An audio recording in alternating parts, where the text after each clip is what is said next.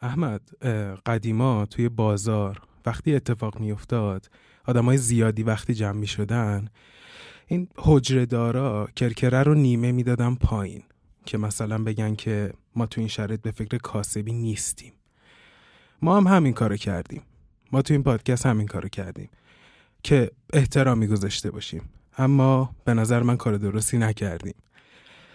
وقتی به این موضوع فکر می‌کنم که تمام بلاهایی که سر آدم ها اومده از سر ناآگاهیشون بوده و هر data یی می‌تونه به پیشرفت سطح آگاهی یک جامعه کمک کنه سکوت یک podcaster رو دیگه جایز نمی‌دونم. و همین باعث شد که ما تصمیم بگیریم script اپیزود جدید رو بنویسیم. صد البته. و خب یه سری دوستان لطف کردن به ما پیام دادن سراغ گرفتن. ما هم خب از خدا خواسته به خاطر اینکه حرف دوستانمون رو زمین نندازیم اومدیم با یک اپیزود جذاب. امیدوارم با این اپیزود بتونیم به شما کمک های که نیاز دارین رو بکنیم.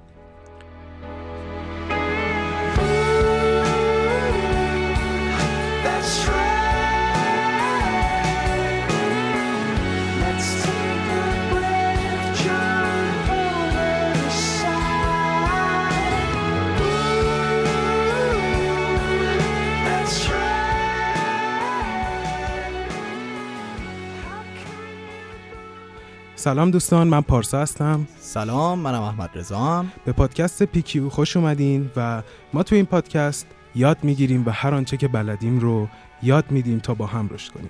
صحبت هامون حول محور روانشناسی، خودشناسی، توسعه فردی، جامعه و فرهنگ شناسی و هنر میچرخه. شما داریم به اپیزود سی و یکم یا همون اپیزود 11 فصل دو گوش می‌کنین و بدون مطلی بریم سراغ اپیزود جدید این هفته.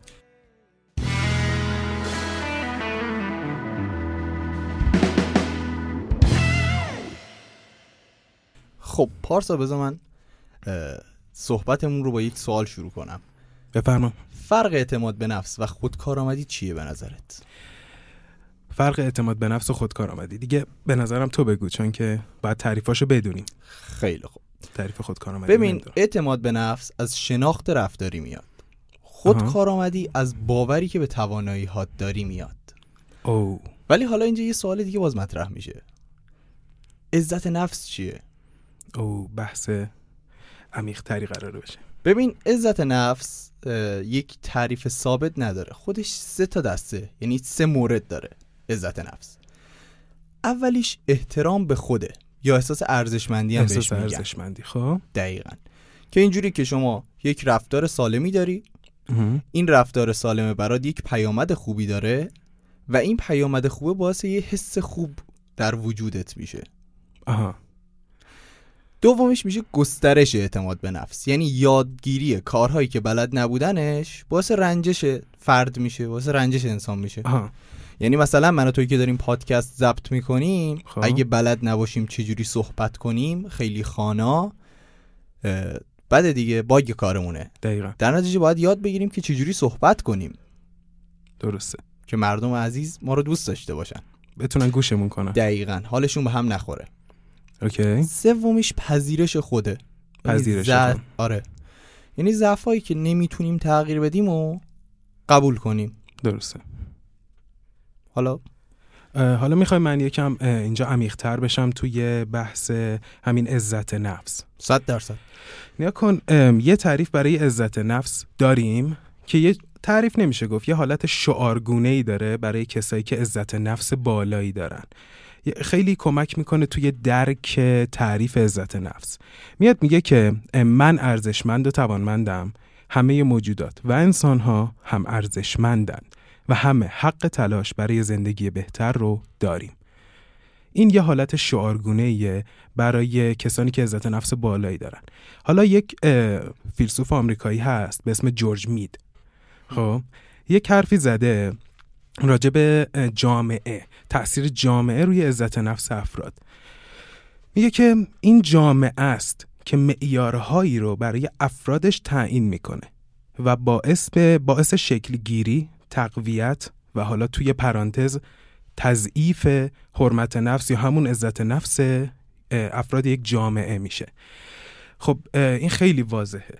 یک جامعه ای حالا یک سری معیارهای زیبایی شناسی داره یک سری معیارهای مثلا یک سری افراد برتر از یک سری افراد دیگر.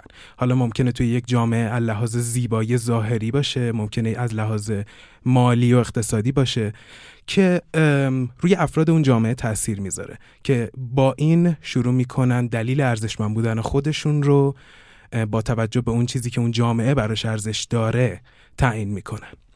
حالا بخوایم یکم دیپ بشیم توی خود عزت نفس. عزت نفس واژه انگلیسیش همون self-esteem یک احساس یا ادراکیه که یک فرد در مورد خودش ارزش هاش داره.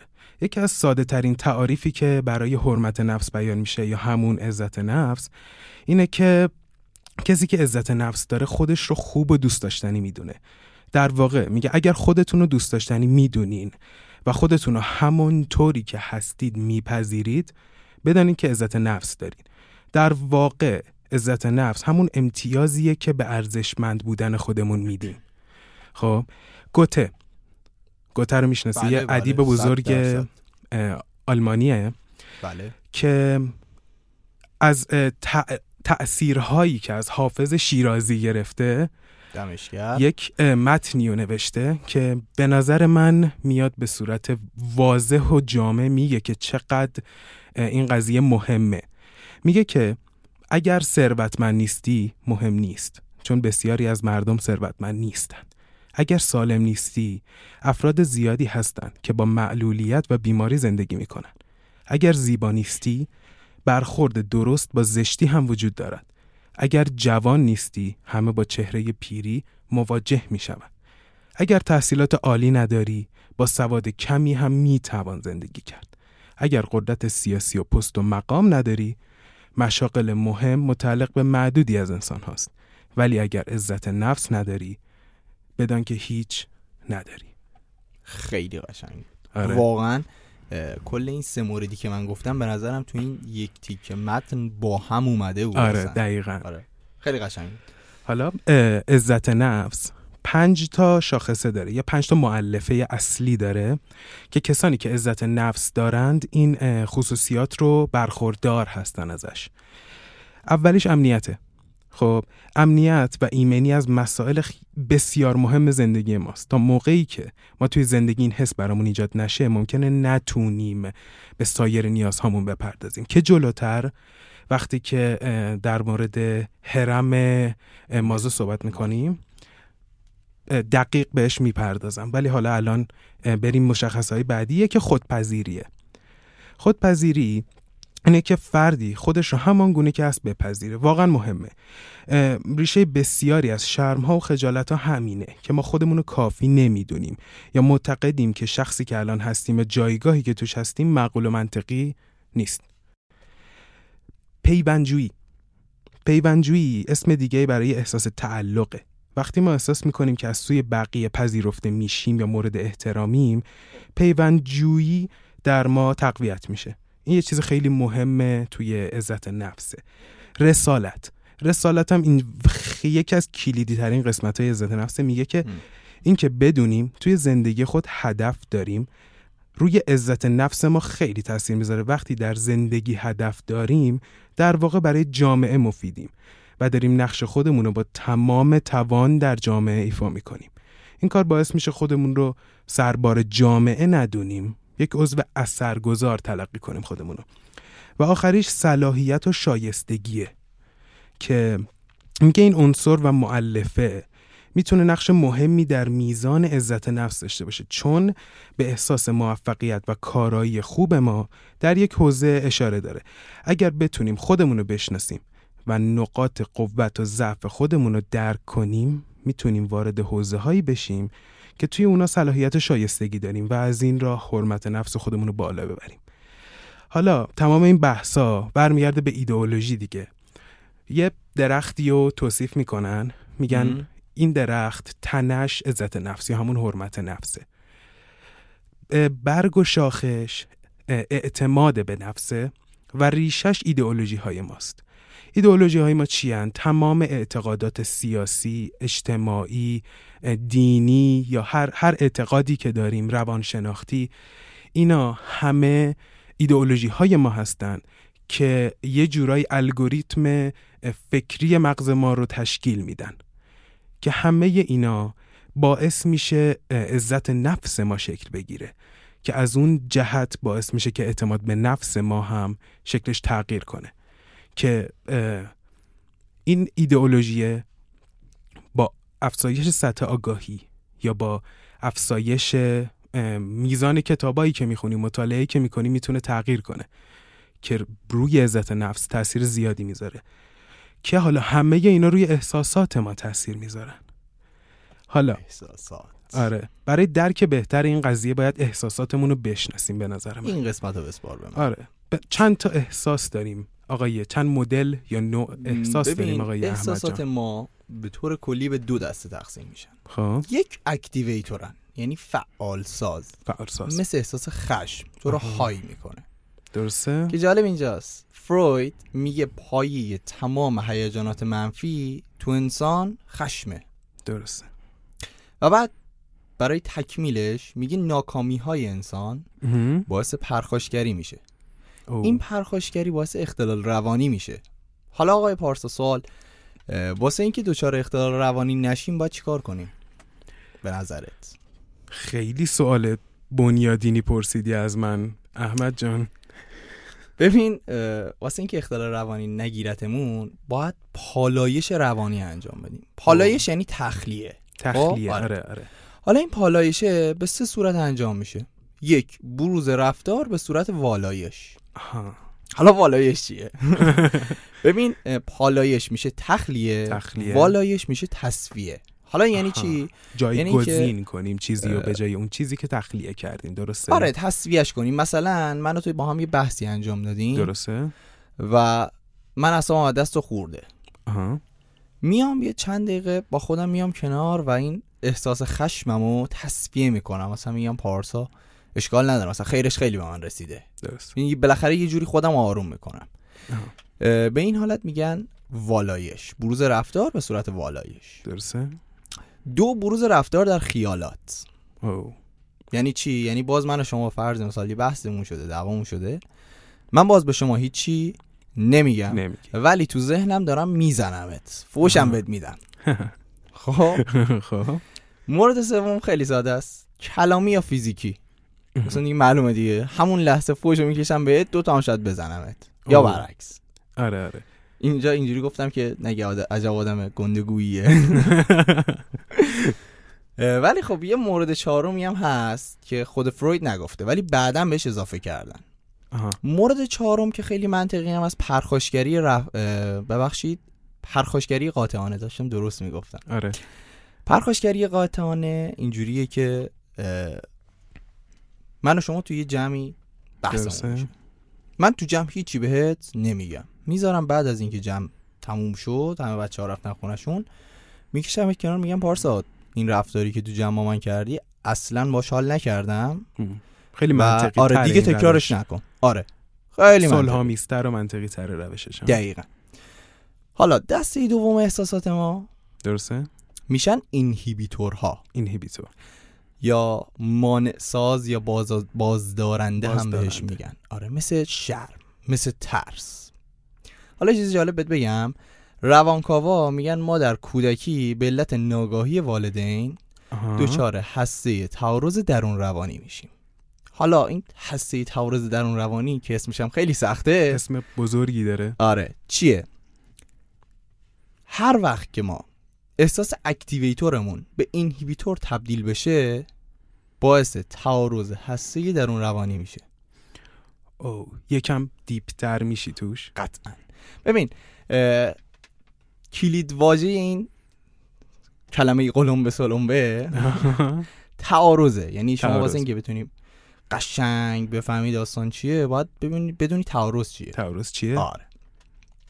تعارض یعنی بین یه دوراهی قرار بگیری و آها. ناچار به انتخاب یه راه باشی. او و جالب اینجاست خود تعارض یه مدل نیست بلکه سه مدله. خود تعارض. خود تعارض. خب. میشه گرایش گرایش. گرایش گرایش. هر دو راه لذت بخشه آقا پارسال بریم میزه قضیه. جوجه بخوریم یا بریم پیتزا بخوریم؟ آها. جفتش واسه تو اوکیه. جفتش غذاهای خوشمزه ایه بدت نمیاد. آها فهمیدم. مورد دوم اجتناب اجتنابه. که هر دو راه. برای ما ناخوشاینده. و فهمیدم. یه چیز جالب باز بگم اینایی که این گرایش گرایش اجتناب اجتناب و حالا مورد آخر که گرایش اجتنابه که بهش می‌رسم همین الان واسه هر شخصی مت- مختلفه.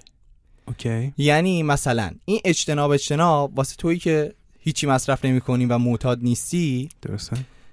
مثلا اینکه مجبور باشی مواد مخدر مثلا شیشه بزنی یا کراک جفتش واسه تو اجتنابه. آها. جفتش دوست نداری. دقیقا. ولی مثلا یه نفری که معتاده جفتش واسش گرایشه. آها. می‌دونی؟ یا مثلا توی آره، که من که ترس از سقوط دارم شخص خاص داره. آفرین. این اجتناب اجتنابه می‌تونه هر کسی باشه واسه هر کس. مهم که هر دوست چیزی- نداشته آره، باشی دقیقاً. دیگه. آره آره آره. یا یه مثال آمیانه بزنم که قشنگ متوجه بشی. دیدی بعضی موقع مثلا یه مهمونیه خانوادگی و. تو باید بری. باید بریم ولی حال نمی‌کنی. بعد از اون طرف مثلا تو خونه بمونی غذا ندارید بخورید. جفتش واسه تو اجتناب، اجتنابه اجتنابه. بری چه بمونی ولی مجبوری یکی انتخاب کنی. بین اون فامیله و غذا نداشتنه. آره میام پیش تو. یا داشت قدمت رو چشم. مورد سوم گرایش اجتنابه. آها. که ببین راه لذت بخشه اما یه خطری یه ترسی هم داره. و اه، جالب اینجاست که سرچشمه ناکامی و اضطراب های انسان همین گرایش اجتنابه. نه بابا. و یه مثال بزنم واسه گرایش اجتناب بزن. مثلا من آدمی هم که خب خیلی از سقوط و اینا خوشم نمیاد. و ترس از. سقوط دارم با ارتفاع اوکی هم خب؟ من. مثلا میرم پارکابی بعد با دوستام رفتم دوستام هم از اون کله‌شقایی که دوستان همه سر سرا رو برن سوارشن میگن آقا بیا بریم سقوط آزاد سوارشیم او bungee jumping مثلا. آره bungee jumping کنیم. اینجا من دچار اضطراب میشم. لذت داره اون سقوط آزاده ولی آره، باعث آره. اضطراب من هم میشه. یعنی گرایش و اجتناب. insecureت می‌کنه دقیقا دقیقا. حالا دوباره برگردیم به همون کلمه حسی تعارض درون روانی. آها. و این بار یه مثالی هم می‌زنم که قشنگ متوجه بشی. درسته؟ شما بچه ای خب. بعد مهمون میاد خونتون. مهمون هم یه بچه داره. خرد سال آره. مثلا فرض کن ش- هفت سالته. اون درسته. بچه ای هم که مثلا چهار پنج سالشه. آها مهمون میاد 4 5 سال آره مهمون. بچه. مهمون. آره خب. میاد و مامانت میگه اینو ورده بر تو اتاقت مثلا با اسباب بازیات بازی کنه. تو اینجا یه ذره عصبانی میشه ولی خب okay. میبریش تو اتاقت و داره با اسباب بازیات بازی می‌کنه. دم رفتن می‌بینی یه اسباب بازی رو گرفته اومده پیش مامانش اینا. آها مامانت برمیگرده میگه ای جانم خاله دوست داری این اسباب بازی رو با خودت وردار ببر. اینجا تو قشنگ خشمگینی. یک activator به تو دست داده. آها. بعد مادرت میکشتت کنار میگه مثلا اگه پارسا حرف بزنی داستان فلفل و دمپاییه. فلفل رو میریزم تو دهنت با دمپایی هم می‌زنم روش قشنگ قورت بدی. مثلا میگه اگه حرف بزنی آبرومون میره تو چی نگو؟ من. بعدم واسه می‌خرم. فهمیدم. همین اسباب بازیو. اینجا اون خشم تو تبدیل به ترس میشه یا شرم میشه. اکتیویتر. تو اینهیبیتور میشه. و اونجا. این اتفاق که هی میفته تو بزرگسالی تو دچار این حسه تعارض درون روانی میشی. و. باز این فروید عزیزم. فروید خیلی جالبه. باز فروید میگه این تعارضات حل نشدن باعث اختلال روانی میشن. کلا بزرگوار اختلال روانی رو خیلی دوست داشت. بله، هر بله. چیزی باعث اختلال روانی میشه. که بعد یونگ میاد میگه نه آقا این هسته تعارضات حل نشده باعث ایجاد عقده در ناهوشیار جمعی میشه.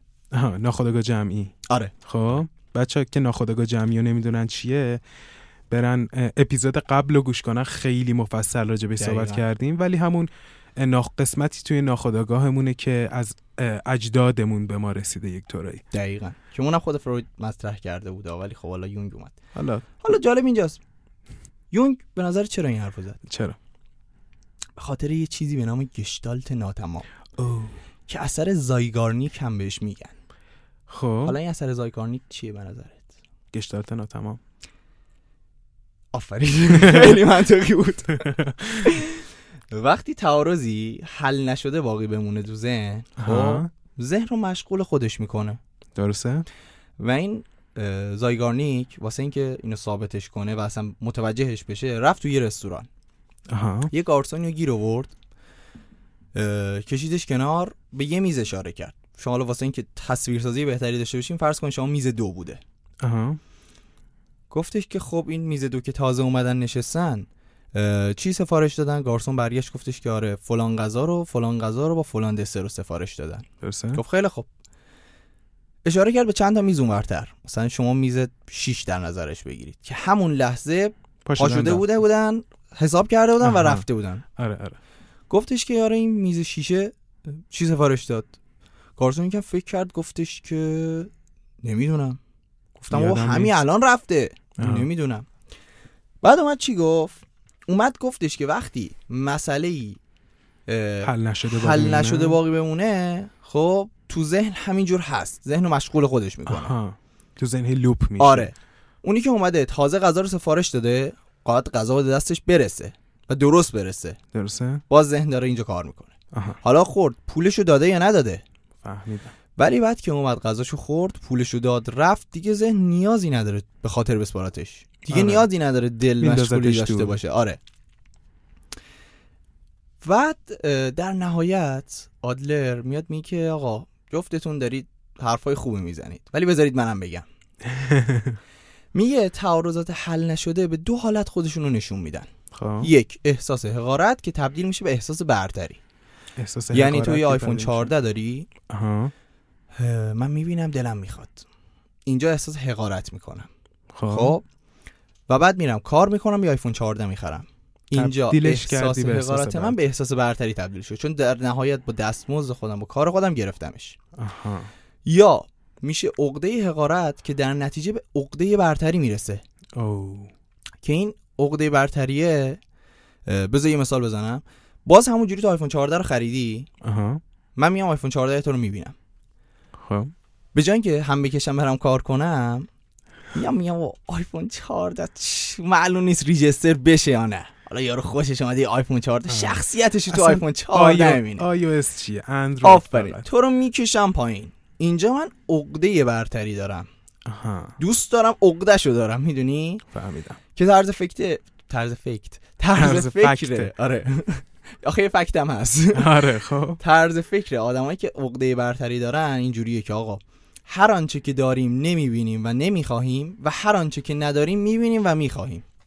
او هر آنچه که نمی‌بینیم. چه یه بار دیگه میگی؟ یه بار دیگه میگی. حتما حتما. ببین میگه هر آنچه که نداریم. آها. هر آنچه که داریم ببخشید. هر آنچه که داریم. نمی‌بینیم و نمی‌خوایم. نمی‌بینیم و نمی‌خوایم. هر چی که نداریم و می‌بینیم و می‌خوایم. آها آره. الان فهمیدم. خیلی قشنگ. راجبش داری که بگی برامون عزیزم؟ آره آره من که حرف زیاد دارم ولی بفرما آقا. الان با حرفایی که تو زدی من به نظرم یکم هممون با طرز کار کردن مغز بیشتر آشنا شدیم. یعنی به نظر من مثلا من خودم مثلا از موقعی که اومدم نشستم اینجا بیشتر می‌دونم مغز چجوری کار می‌کنه. اون اه، راهی که مغز شروع می‌کنه فکر رو جابجا می‌کنه به نظر من الان یکم روشنتر شده.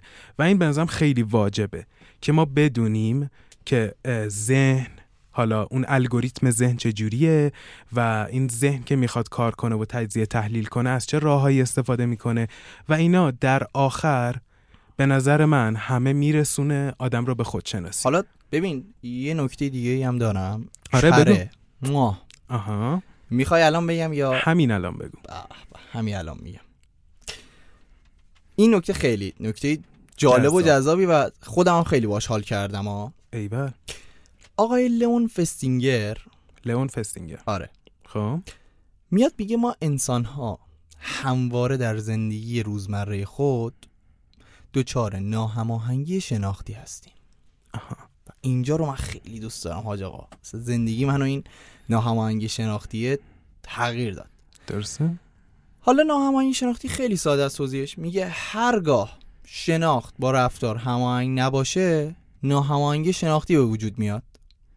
اوکی. و در 90 درصد مواقع رفتار به شناخت پیروزه. او. آره. آره.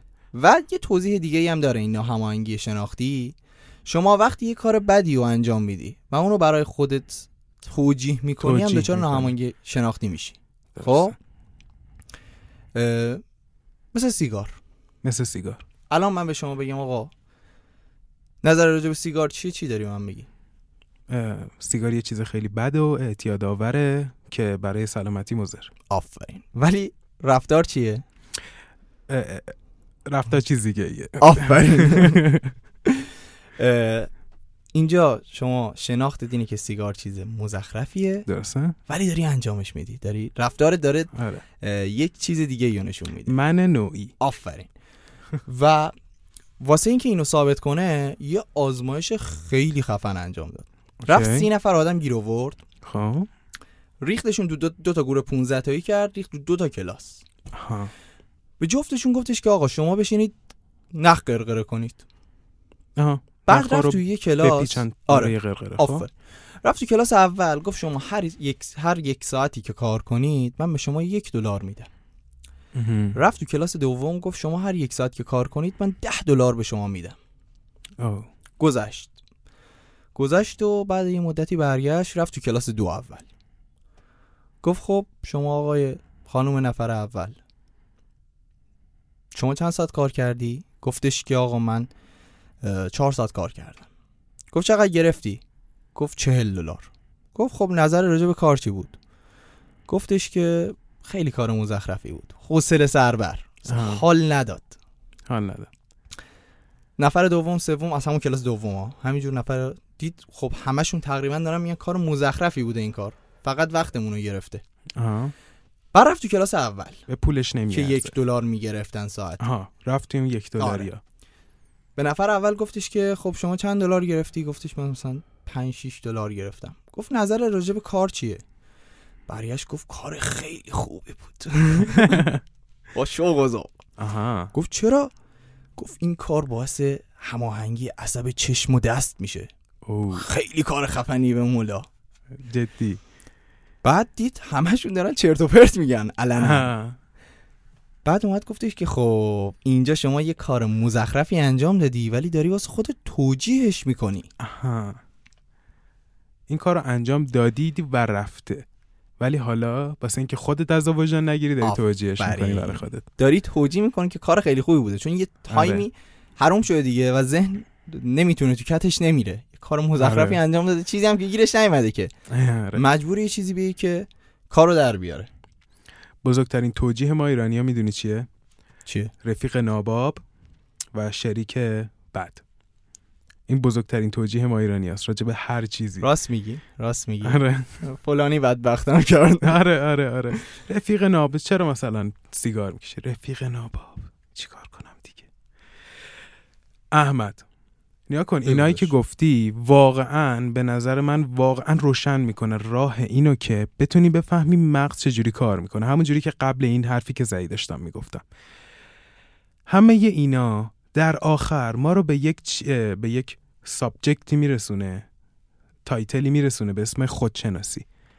ما رو نزدیک می‌کنه و نزدیک و نزدیکتر می‌کنه به خودشناسی. هر چی ما سطح آگاهیمون بالاتر ببریم. دقیقا. و الان ما فهمیدیم و دیدیم به چشم و گوش البته که چقدر این اطلاعات واقعا می‌تونه کمک کنه که مغز خودمون رو بشناسیم و با شناخت مغز خودمون بتونیم رفتارهای خودمون رو بهتر تحلیل کنیم. پارسا مغز چیز خیلی عجیبیه. واقعا هست. و می‌دونی بخش عظیمی از مغز ناخودآگاهه. اینو دیگه همه می‌دونن. آره آره. که این ناخودآگاه خیلی هم چیز مهمیه. خب؟ اوکی. یه مثال خیلی ساده بخوام بزنم که. بفهمی این ناخودآگاه هم خیلی مهمه. وقتی یه تکانه به سراغت میاد و نمی‌تونی مستقیم بروزش بدی تکانه رو فکر کنم قبلا گفتیم. قبلا؟ گفتیم ولی به نظرم الانم چون چون توضیحش طولانی نیست به نظرم الانم آره. بگیم خیلی خوبه. تکانه یه چیزیه که یهو سراغ آدم میاد. و باید همون لحظه انجامش بدی. مثل تریگره یه حالت تریگر داره. تریگر رو می‌خوای بکشی اون کار رو انجام بدی. آفرین. فقط. ماشه رو می‌خوای بکشی. آره. آره اه، تکانه اینجوری حالا یه تکانه ای میاد که شما نمی‌تونی مستقیم بروزش بدی. عذر می‌خوام ولی باید برگردم سمت فروید. عذر فروید نخواه هم که آدم سکسیستی بوده. بله بله. یا آدم همه چیزو به جنسیت به ب- حس ب- غریزه آره جنسی به ربط غریزه می‌داده. جنسی ربط می‌داده. اومد گفتش آقا وقتی یه تکانه جنسی سراغت میاد و. نمی‌تونی مستقیم بروزش بدی دو تا راه این تکانه خالی میشه. یک که اسمش هست فرایند تفکر اولیه. فرند- رویاس. رویا. توی آره. خواب. دقیقا. دو فرایند تفکر ثانویه بهش میگه که میشه تخیل. آها. خب حالا فرق رویا و تخیل رو هم بگو پارسا. رویا ربط به خواب داره تخیل ربط به بیداری. دقیقا. نیلدت خب. تو رویا هیچ منطقی وجود نداره. آها. هیچ وصل هیچ ارتباطی با واقعیت نداره. دقیقا. ولی تو تخیل یعنی تخیل یک چیز آگاهانه است و منطق داره خب؟ و فروید گفتش که وقتی که شما این تکانه جنسی به سر- به سراغت میاد اگه نتونی بروزش بدی یا خوابشو می‌بینی یا توی تخیل چیز می‌کنی تخیل می‌کنی. تخیلش می‌کنه آره. که خب چون این داستانمون این نکته رو فروید راجع به غریزه جنسی گفته گفته آقا وقتی که تکانه جنسی میاد سراغت یا شما تو خواب خواب رابطه جنسی می‌بینی و خالی بله. میشه ناخداگاهت یا مستربیشن می‌کنی خود ارضایی می‌کنی که اون تو خب. تخیلت داره صورت می‌گیره. توی بیداری. آره. با منطق که باز بیشتر. آفرین دیگه یه شخص خاصی و مثلا مورد نظر. حالا. آره ولش کن. همینقدر کافیه. اینم گفتم دیگه اش کنی دیگه. آره همینجور باران اطلاعاتی که از سمت احمد داره به سمت ما میاد بچه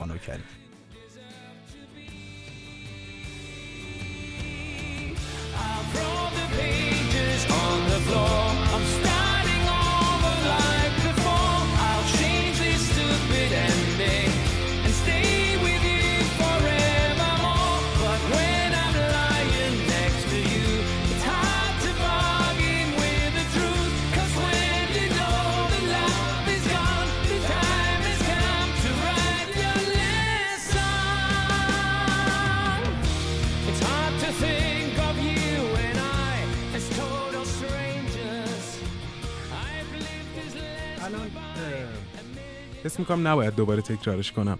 ما الان خیلی بیشتر از قبل بیشتر از قبل از این اپیزود می‌دونیم که مغز چجوری کار می‌کنه. خب؟ بله. حالا به نظر من وقتش اینه وقت این رسیده که بریم به این فکر کنیم که آقا نیازهای انسان چیه؟ نیازهای اولیه انسان چیه؟ خب؟ یک کاراکتری وجود داره به اسم آبراهام موزلو خب؟ آقای مازلو. موزلو مزلو. موزلو اگر اشتباه نکنم. آقا این روانشناس و انسانگرای قرن بیستم همون کسیه که هرم موزلو رو طراحی و ابداع کرد که قبلم گفتم بهش می‌رسیم. این, این هرم رو طراحی کرد در اختیار بقیه روانشناسا قرار داد. هرمی که اون طراحی کرد اون موقع اسمش رو گذاشت هرم سلسله مراتب نیازهای انسان. این هرم دید افراد رو در مورد نیازهاشون تغییر داد. باعث شد که افراد بتونن خیلی شفافتر و بهتر خودشون و نیازهایی که دارن رو بشناسن. این هرم پنج تا طبقه داره. خب طبقه اول حالا بچه عکس هرم مزلو رو من هم توی اینستا استوری می‌کنم هم عکسش رو آپلود می‌کنم. حالا بچههایی که می‌خوان برن بب... حالا به نظر من اصلا برین سرچ کنین برین اصلا مقاله هایی که راجبش هست و بخونین. ولی اگر می‌خواین فقط عکسش رو ببینین فعلا من تو اینستا آپلودش خواهم کرد. این هرم پنج تا طبقه داره. طبقه اول نیازهای اولیه و فیزیولوژیه مثل چی؟ خوردن و خوابیدن و اینا. خوردن و خوابیدن. الان مسکن گرمایش سرمایش آها. برق توی این دوران توی قرن هر چیزی که 21 نیاز داری متوجه نیاز اولیه. چیه نیازهایی که بدون اونا زندگی؟ آره آره نه. اصلا جونت به خطر میفته. نیازهایی. که بدون اونا جون الان تو این دوران الان تو این دوران به نظر من اینترنت هم نباشه جون آدمو به خطر میفته راست میگی الان. آره الان داره به اون سمت میره. آره جز نیازهای. اولیه آره. حساب میشه. آقا حالا یک اینجا یه چیزی بگم. سکس رو جز نیازهای اولیه در نظر نمی‌گیره. چطور؟ میگه انسان بدون سکس می‌تونه زندگی کنه. این باید یه سر بره پیش فروید؟ می‌دونی مثال کیو خب. می‌زنه؟ کیو؟ نیوتون آیزاک نیوتون آیزاک نیوتون نه. یکی از دانشمندهایی که بود می‌گفتن که virgin مرده. فکر کنم همین نیوتون بود یادم نمیاد درست حاجی؟ اسحاق اسحاق. آره اسحاق نیوتون نیوتون بوده. نیوتون بله بله. میگن نیوتون خیلی آدم زنبازی بودی که. اینجوری من نشنیدم. توی بابا میگن که خوندم. چیزش داشته کارخونش داشته میسوخته و پسرش اومده بهش خبر داده گفته بابا داره میسوزه آزمایشگاهت. رفته یه صندلی نشسته گذاشته نشسته روش گفته که بذار بسوزه. کجا رنگایی به این قشنگی می‌تونی ببینی. او. پس بچه داشته دیگه وقتی بچه داشته رابطه جنسی فرزندی قبول که نمی‌دونم. خب. این ولی شبه برانگیزه چون منم یه جا دیگه اینو شنیدم که اه، نیوتون ویرجین از دنیا رفت باکر از دنیا رفت. درسته؟ ولی از یه طرفم خب جاهایی شنیدم که اصلا نیوتون خیلی زنباز بود و حالا نمی‌دونم. حالا از این بحث بریم چون حالا مثال زیادی هست. ولی میگه انسان اگر سکس نداشته باشه نمیمیره. خب جونش به خطر نیفتاده در وهله اول. ردش می‌کنم ولی okay. ولی نه نه همون جوری که تو گفتی. که. نه نه نه. همون جوری که تو گفتی می‌تونه توی ناخودآگاه و تخیل ارضا بشه. باشه ولی بازم حالا. نیازو داری دیگه. ولی خب جز نیازهای اولیه نه خب نمیمیری جونو قطعاً، آره ولی- جونو خب به خطر نمیندازه. نه نه جون رو به خطر به نمیندازه خاطر ولی همین میره. نیاز ثانوی. حالا کاری نداری okay. طبقه دوم نیاز به امنیته خب. به نظرم باید اصلا طبقه اول. گفت یه بار. تو طبقه اولم فکر کنم. نه نه نه نه نه. نیاز به امنیت یعنی اول از همه مثلا امنیت جانی که 100 درصد توی خب. نیازهای اولیه است اون اصلا. 100 درصد. مثلا اینجا بعضیا میگن امنیت جنسی. اینکه خاطر جمع باشی از این لحاظ. خب الان مگه خودش چرا خودشو نقض کرده این بش- بشر؟ طبقه دومی ما. آره ولی خودشو نقض کرده. امنیت. نیا کن نیاز به امنیت. توی طبقه دوم قرار می‌گیره حالا من بیشتر deep میشم توی طبقه ها بذار من okay. طبقه ها رو بگم. طبقه سوم نیاز به عشق و محبت و تعلق خاطر. این لحاظ احساسی نه جنسی. okay. طبقه چهارم نیاز به رضایت درونی. دیگه این خیلی خودشناسانه تر شد. آره آره. و طبقه پنجم و آخر نیاز به خودشکوفایی. خود شکوفایی همون اول من گفتم دیگه بری کارهایی که بلد نیستی و یاد بگیری و توسعه فردی خودشکوفایی و رسیدن به یک حالت چی بهش میگن تعادل. تعادل هم از لحاظ روانی هم از لحاظ حالا زندگی. خب برمیگرده به حرف من پس. آره. آره. خب. نکن بر اساس اون اون چیزهایی که توی این هرم اگر ببینین عکسش هم انسان ها ابتدا نیازهای ابتدایی خودشون رو باید اه، فراهم کنن. مثل خوراک پوشاک مسکن. خب. آها یه نکته خیلی مهم داره این هرم شما اگر طب... یک طبقه رو فراهم نکنیم برای خودتون طبقه دوم نمی‌تونیم برین. این برمیگرده به اپیزودها قبل. وقتی من گفتم جمله رو یادت میاد؟ نه. گفتم که فقر اقتصادی فقر فرهنگی میاره. آه یادم اومد. یادم نیست تو کدام اپیزود بود ولی توی خیلی از یادم اپیزودها اینو گفتیم. خب؟ فقر آره. خب. فقر اقتصادی فقر فرهنگی میاره. این از همین هرم میاد. شما اگر نیازهای اولیتون رو نتونین برآورده کنین. طبقه اول و دوم نمی‌تونین به خود شکوفایی و رضای درونی که دو طبقه آخرم برسین. حالا می‌رسیم بهش. وقتی احتیاج طبقه اول برطرف میشه مسئله امنیت و ایمنی پیش میاد. وقتی خاطر انسان از بابت امنیت آسوده میشه نیاز به عشق و علاقه و تعلق خاطر مطرح میشه. درست. توی این مرحله ما نیاز داریم که دوست بداریم. و دوست داشته شویم. خب گام بعدی نیاز به رضای درونی عزت نفس و اعتماد به نفس دقیقا در همین مرحله مطرح میشه. وقتی ما باور داشته باشیم که توی یک حوزه خاص می‌دونیم و می‌تونیم و این اعتقاد توی ما به وجود بیاد که خوب و دوست داشتنی هستیم این مرحله رو هم رد کردیم و می‌تونیم مسیر خودشکوفایی رو بسازیم تازه. و این خیلی نکته مهمیه. آره در واقع آره اگر کسی تمایل داره که به خودشکوفایی که هدف نهایی بسیاری از انسان برسه باید از مسیر عزت نفس یا حرمت نفس عبور کنه. امروزه خیلی کتاب های مثلا انگیزشی سخنرانی نه موفقیت فلان هستن. بعد بچه هیچ کتاب انگیزشی تو زندگیتون نخونین.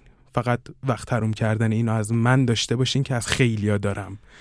کتاب انگیزشی نخونین اگر می‌خواین کتاب بخونین برین درست حسابی یه کتاب درست حسابی راجع به روانشناسی بخونین خودشناسی بخونین.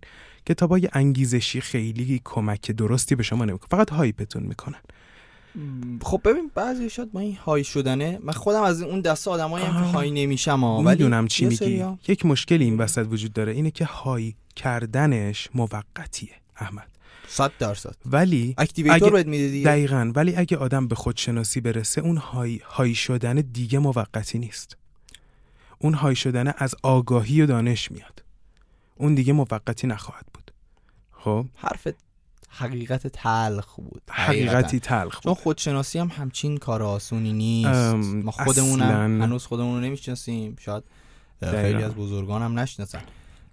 ولی حالا برای ارتقای حرمت نفس و اینا ولی خیلی ها قدم ور میدارن. و اینکه هر کی توی قدم تو مسیرش قدم ورداره به هر حال به نفش خواهد بود.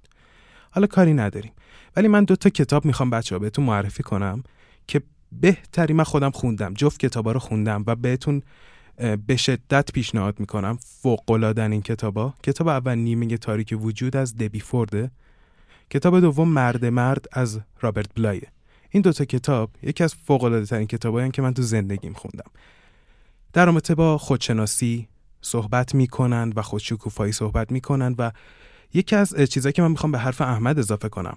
وقتی که داشت می‌گفت ناخودآگاه خیلی مهمه. دوستان ما راجع به archetype ها یک صحبت ریزی توی اپیزود قبل کردیم ولی یکی از بزرگترین قسمت های خودشناسی مخصوصا خودشناسی یونگ که خیلی روی archetype تاکید می‌کنه ناخودآگاه جمعیه. اگر ناخودآگاه جمعیتون رو بشناسین می‌تونین خیلی خیلی عمیقتر خودتون رو بشناسین که بحث archetype ها میاد وسط که توی کتاب مرد مرد خیلی خوب و مفصل به این قضیه حالا من چیز سریع بهت آره آره آره. آره آره. ما دو تا ناهوشیار داریم جمعی و شخصی. آره ناخودآگاه جمعی, جمعی. امیال و آرزوهای اجداد ما رو در نظر در بر می‌گیره خاطرات امیال و آرزو. آفرین. آره. که تو ژن ماست. تو اینو ژن ما. شاید می‌دونید خب بگم. آره. آره آره آره. ناهوشیار شخصی چیزیه که مال خودمونه. از کودکی بهمون رسیده. دقیقا از کودکی. برای خودمون آره عقده های دوران کودکی آره. و غیره. و این ناهوشیار جمعی یه ذره میشه به بحث اپیژن هم حتی گفت. آره آره. اصلا خود نهفته. اپیژنه دقیقا. آره. که فکر کنم تو اپیزود قبل گفتی. یه کاری وقتی چهل سال انجام بدی میره تو اپیژنت. آفرین دقیقا. آره. آره.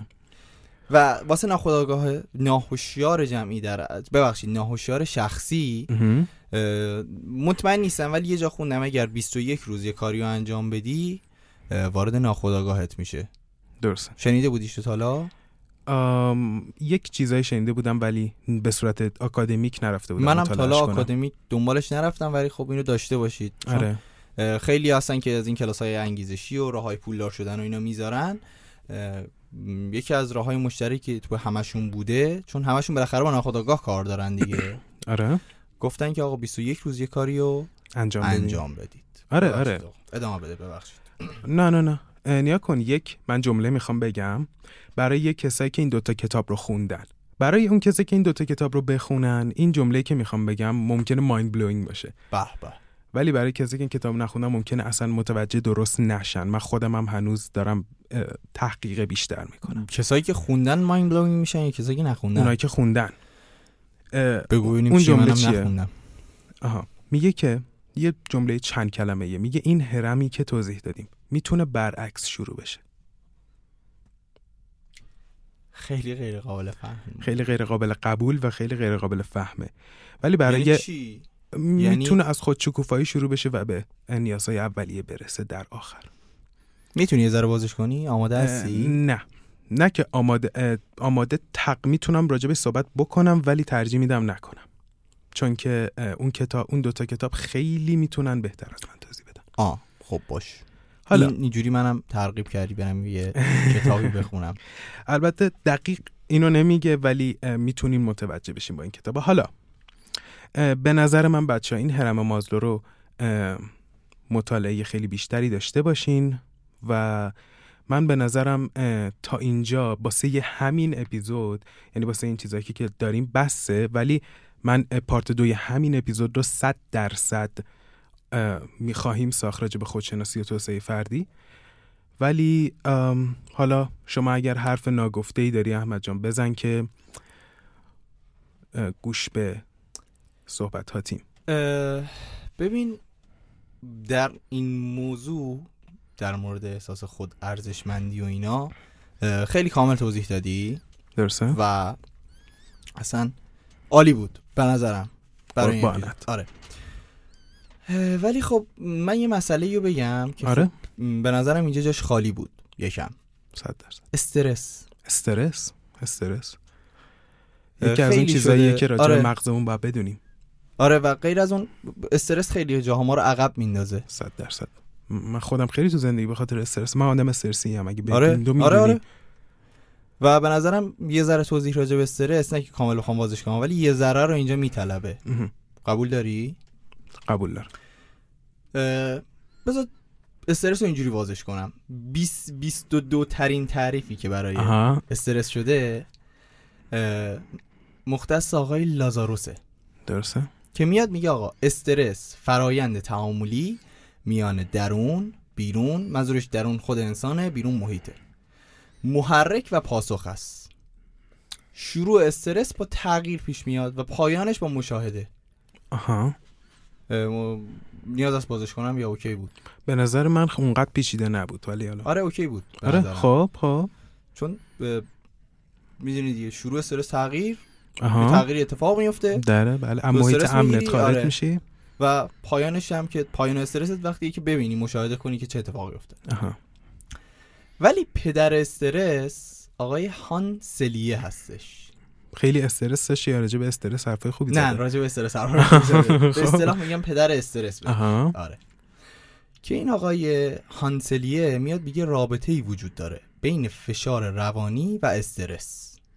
آها. بعد میاد فشار روانی رو به دو دسته تقسیم می‌کنه مثبت و منفی. و منفی. حالا یه چیز جالب بهت بگم اش کنی چقدر این اپیزود چیز جالب من گفتم. آره آره. از اول اپیزود.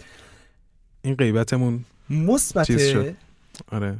عامل حرکته آها آها. عامل. حرکت و فعالیت. مثل چی؟ مثل اروس میل. به زندگی. میل به زندگی. منفی به سمت دوباره زدی به فروید. آفرین. منفی به سمت ناامیدیه. مثل تاناتوس. تاناتوس. که حالا جالبه اینا همه بستگی به یه چیز دارن. تغییر. تغییر. که. باز خود تغییر هم سه دسته میشه. خیلی شاخه تو شاخه تو شاخه است. آره آره. تغییر سه تا حالت داره. مثبت منفی بزرگ کوچک گذشته حال آینده. که بهشون پدیدار شناسی هم میگن. پدیدار آره که. این پدیدار شناسی از نگاه هر شخص متفاوته. آها okay. آره یه چیز عادیه دیگه. آره آره آره آره. آره صد درصد. و بعد استرس خودش. سه تا حالت داره. سه تاره فیزیولوژیک پاتولوژیک و, و روانشناختی. فیزیولوژیک نشونه‌های جنسی جسمی داره. آره می‌خوام انقدر فروید حرف زدیم. آره. نشانه های جسمی داره. okay. خشک میشه دهنت ضربان قلب می‌گیری دست درق می‌کنه. درسته. پاتولوژیک تو آزمایشگاه مشخص میشه. مثلا مثل اوه. فشار خون. آره فشار بیماری خون. هایی آره که در پس بیماری استرس. چون می‌دونی که استرس بدن رو ضعیف می‌کنه. او استرس مداوم بدن رو. ضعیف می‌کنه.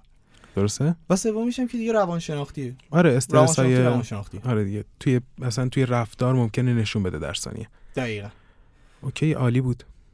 که خب می‌دونی الان حالا که این ببین استرس خودش یک بحث خیلی. پیچیده آره است. دقیقا یعنی، می‌دونم آره. یه سری مدارها دارن این استرس. من می‌خواستم بگم بعد گفتم اگه بخوام بگم دیگه کل اپیزودمون راجع به استرس میشه. آره آره. خیلی بزرگه. خیلی. آره این آره می‌دونم راجع به استرس خیلی حرف میشه زد. آره. که بماند واسه یه اپیزود دیگه کاملش. ولی خب صد درصد. همینقدر اصلا یه چیزایی که پلن شده. باشید. آها. و خب یه راه جالب واسه این استرسه که خودم چند وقته دارم امتحانش می‌کنم. درسته؟ وقتی استرس به سراغ شما میاد.